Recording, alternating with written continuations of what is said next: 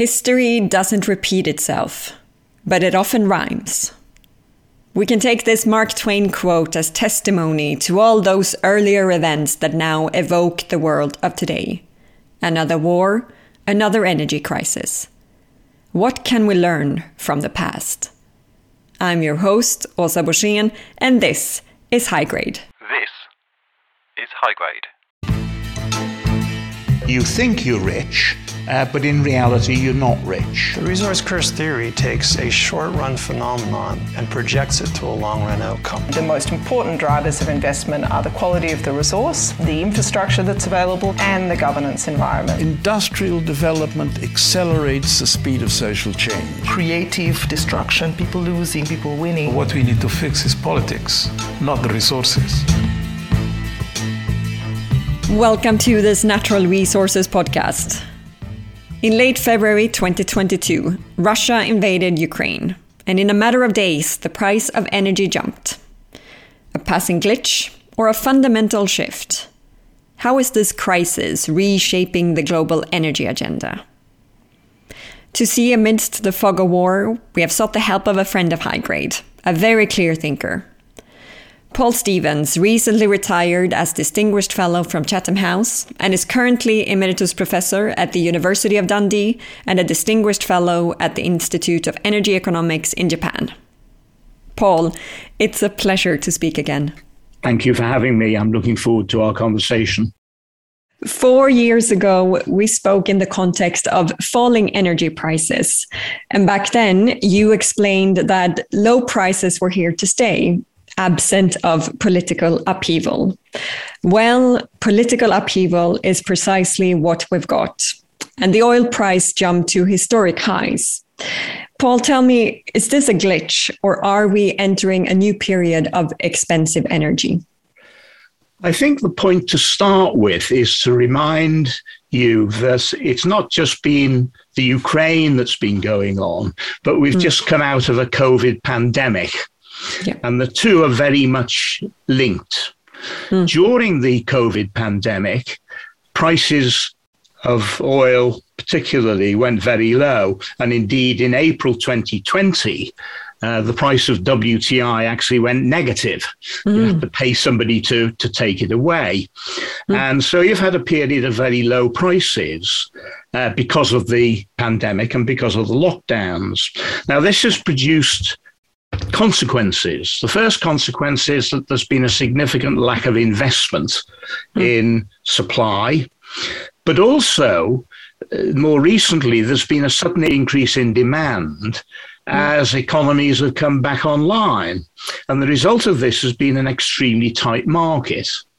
Now, if you then add to that Russia's invasion of Ukraine, then the prices shot up because of concerns over supply of oil and gas.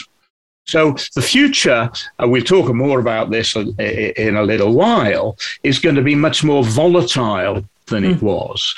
A lot will depend upon what happens in the Ukraine. And again, we'll come back and talk about that in more detail. But the reality is that we're coming out of two major events. And I'd like to explore the implications and what this means for energy policy. In the 70s, high oil price triggered a period of stagflation. For those that don't know, can you explain what stagflation is? Well, stagflation is a situation where the economy is not growing, but prices are rising. So you have stagnation, but inflation at the same time. Do we face that risk now? No, I think it's very different today. In the early 1970s, the world was in the middle of a global economic boom, and that was brought to a rude halt by the oil price shocks, the first oil price shock, 73, 74, second oil price shock, 79, 80, which in turn led to recession. Now, we're in a position today where the recession caused by COVID is ending. And we're sort of almost reverting to a classic cost-push inflation situation. The difference again, though, is I think governments and particularly central banks are a lot smarter than they were in the early 70s. Mm-hmm. And they've had the sort of the banking crisis of 10, 15 years ago to sort of practice how you get out of this. Mm. So I don't see we're going to have a similar sort of story today. There have been rapid state interventions to try and contain prices. Unthinkable last year, the US rushed to lay down bridges with Venezuela and with Iran, for example. Is the crisis forcing the West to bend foreign policy? Yes, very, very much so. Yeah. I mean, another good example, you mentioned Venezuela and Iran, but just look at the way Washington is now behaving with Saudi Arabia, yeah, and Joe Biden desperately trying to mend fences, having been very rude about MBS and not wanting to have anything to do with him. He's now sort of courting him almost in a strange sort of way. And the reason for this is very simple. They're trying to marginalize the loss of Russian oil and gas in anticipation of more serious sanctions. Because at the moment, oil and gas exports from Russia have been impeded, but they haven't actually been sanctioned. If you're going to do that, then you need to build up or develop alternative sources of supply. And you mentioned Venezuela. Iran is the obvious one. All of a sudden, people are talking about the renewal of the nuclear agreement. And the reason for this is very simple. Iran can put a couple of million barrels a day into the market in a very short space of time. Is this weakening the West? Yes, there's sort of good news and bad news from that point of view. I mean, in a way, it's weakening because we're now dancing to other people's tunes. Yeah. But having said that, there are sort of options there to try and do something about it. Mm-hmm. I recently read a tweet that put it perfectly. In a month, we went from furious anti-fossil fuel slogans to subsidizing oil consumption. The much-predicted end of the oil era looks very distant again. Will the energy transition be another casualty of the war? That's a very good question. And my short answer is to say no.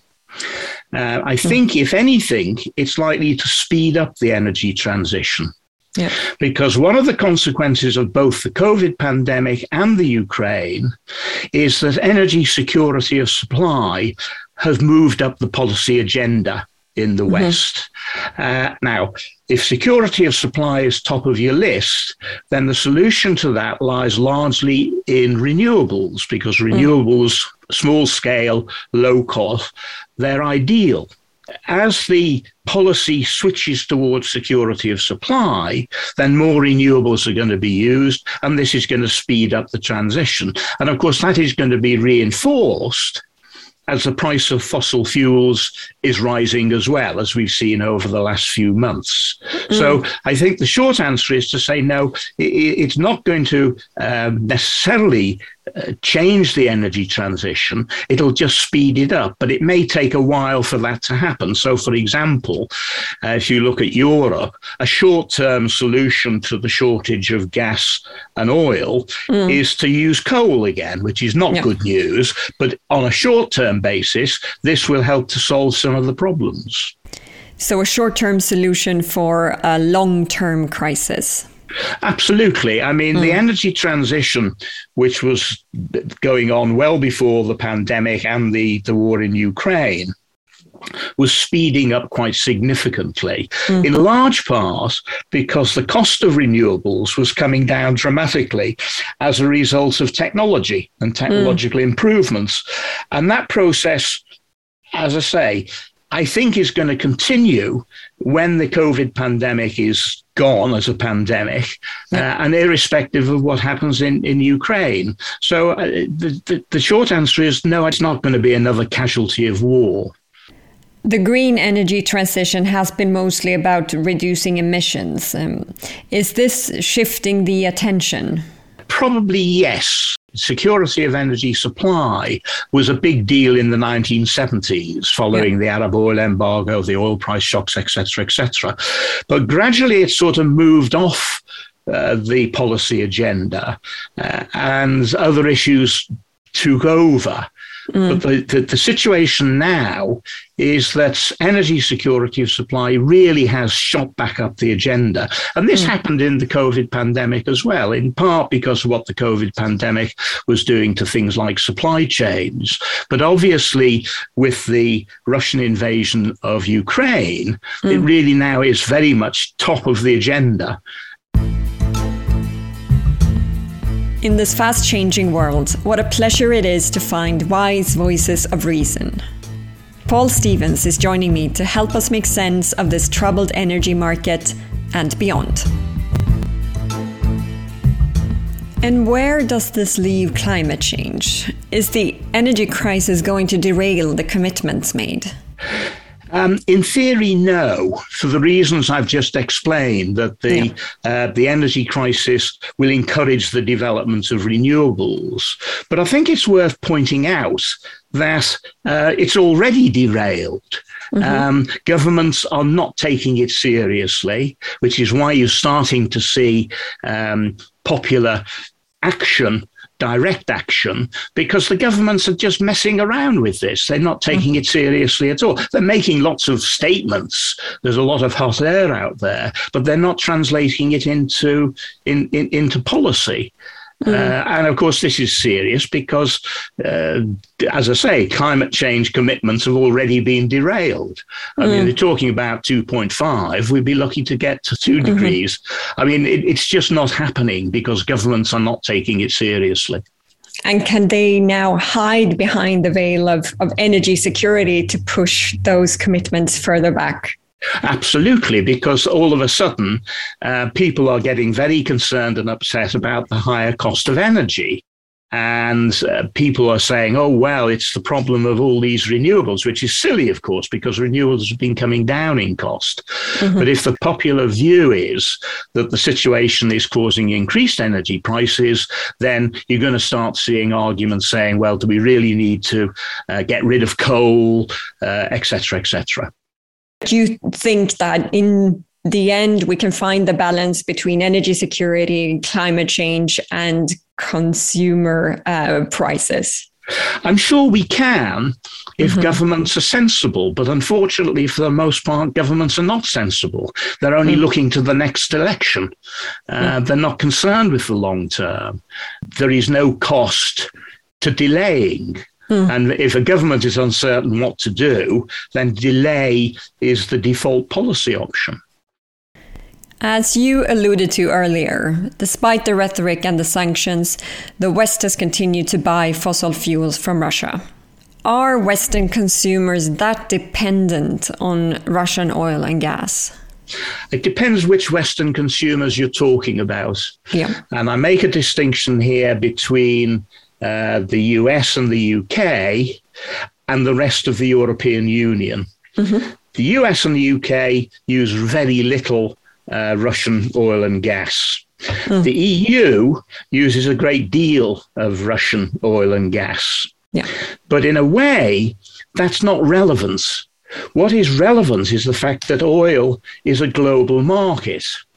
So if the price is very high because of shortage in the US or the rest of the European Union, then it's high everywhere else. In other words, the threat is the macroeconomic consequence of very high prices. And so the dependence is there, but as I say, not necessarily in terms of barrels of oil or cubic meters of gas. I mean, for somewhere like the UK, for example, we actually don't know how much Russian gas comes in because gas molecules don't carry passports. So once the gas crosses into the EU, nobody really has a clear idea of where it's likely to go.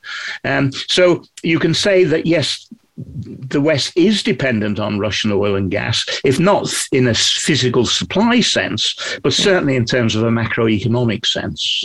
There's no better example than Germany.